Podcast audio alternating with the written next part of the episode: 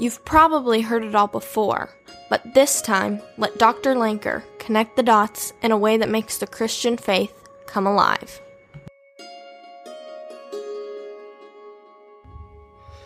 In the book of Romans, Paul has uh, talked to us about how the gospel, this good news, not only sets us free from sin and from death, but it transforms us. It makes us new creations. But how exactly does this new creation work itself out in actual everyday life? To this question, Paul turns himself in the book to the Ephesians. What's interesting about this book, and it's just a little side point, is that in the original letters that we have, the most ancient manuscripts, it does not say to the saints who are at Ephesus. It says to the saints who are at, and there's no place name there. Our best guess is that this is a letter that's a circular letter for all the churches in Asia Minor that starts in Ephesus and ends in Ephesus. By it being circular, what it's saying is that this message is for all of the church. It's not just for one church in particular, but for all of them in this process. And what he wants them to know, he gets at first in chapter 18, in chapter 18, chapter 1, verse 18, when he says this, I pray that the eyes of your heart may be enlightened so that you may know what is the hope of his calling, what are the riches of the glory of his inheritance in the saints, and what is the surpassing greatness of his power toward us who believe. What Paul wants for his uh, for his listeners, for his church more than anything else, is that they would have hope in Jesus' calling that they are going to be new creations, that they are going to be transformed in this process.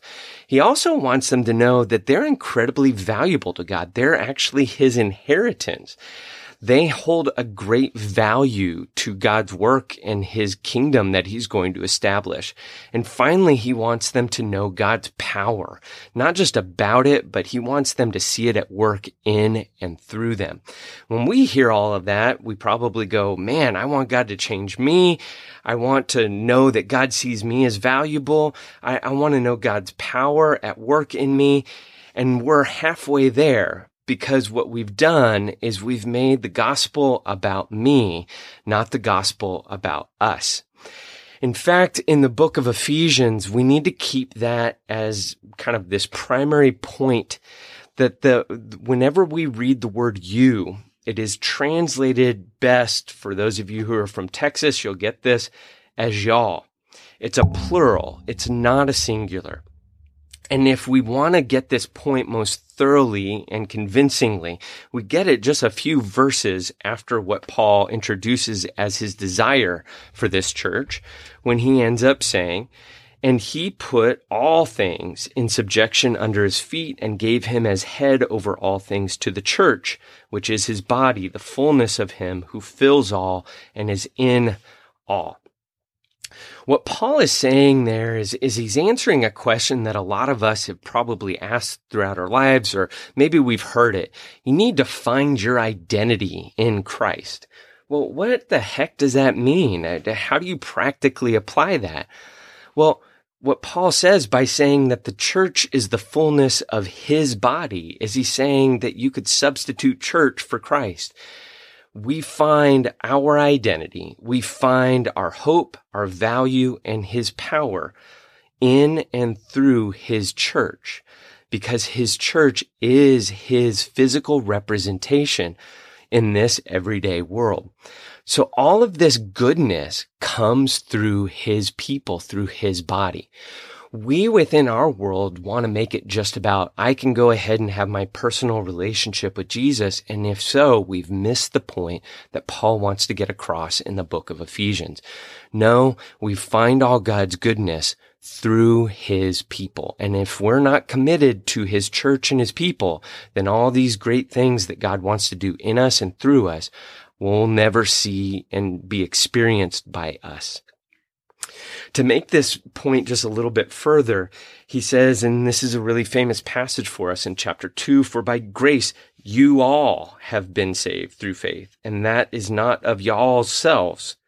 It's a gift of God, not a result of works, so that none of us can boast, for we are his workmanship. And that word workmanship is a really great word in Greek that means masterpiece. Uh, it, it means that God is doing good things in us together.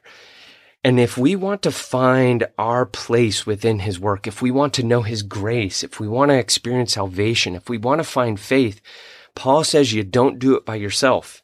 You do it with his people. And this people has now been expanded in an incredible way. In verse 14, he talks about this most explicitly, and it, it, talks to something that Paul has done. He's taken a Gentile into the temple courts. And in doing that, he just outraged the Jews. And so that's why he's in prison right now. And so what he says is he says this, that Jesus Christ has broken down the dividing wall. And that dividing wall, if you remember, was set up right outside of the true kind of temple area in the court of the Gentiles. And it said in multiple languages, you pass this wall, you will be killed on the spot. And Paul uses this very physical imagery to be able to say, Hey, you know what? Not only does he want us to bring Gentiles into the temple so they can see his worship. He wants us to bring them into the holy of holies so they have a deep personal relationship with the infinite God so that they get to experience all this goodness and this life that God promised to his original people, Israel. It's now open to the entire world and anyone can come to him. In chapters three through six, he continues this thought and he builds on it. And in chapter three, he basically unpacks, yes, this really is as incredible a gift as you can imagine. In chapter four, he says, you know what? You don't have to just do this all by yourself. Yes, we are one in Christ, but he has given us apostles. He's given us prophets. He's given us evangelists and he's given us pastor teachers. Why? So they can build up you and me for works of service in the church until the whole entire church, the body of Christ, lives as one people. Paul is hammering this point. You want to know God's goodness that I talked about in Romans. You want to be set free and change forever. It does not happen with just you and me. It happens in and through my body. And he hits this most fully in chapter six in a in a passage that I just want to highlight for us because we've probably heard it or acted it out when we were little kids. You dressed up in your little uh, Roman gear and said, "I'm a soldier of Jesus," and and I'm going to fight off the devil. For our struggle is not against flesh and blood, Paul says, but against principalities and powers, against the rulers of the darkness of this world. And so, what do we do? We we stand firm. We gird up our loins with truth. We put on the breastplate of righteousness every time you acted this out when you were a little kid, you went ahead and you said, Hey, you know what? I'm going to go ahead and I'm going to put on the armor of God and I'm going to stand against Satan. The thing is, is we've missed all the U's in there. All the U's are plurals. And it says, y'all need to put all this stuff on and y'all have to stand together and y'all got to pray for each other. You don't win the battle against Satan by yourself. You win it by sticking together. And the picture that Paul paints would have come through really clearly for his original listeners because they were used to the Romans defeating and conquering the entire world through something they called the turtle. They would go ahead and they would get their entire formation in a circle and they would take their shields and they would use their shield to protect the person next to them. And then they would go ahead and stick their swords out of it to be able to attack the enemy.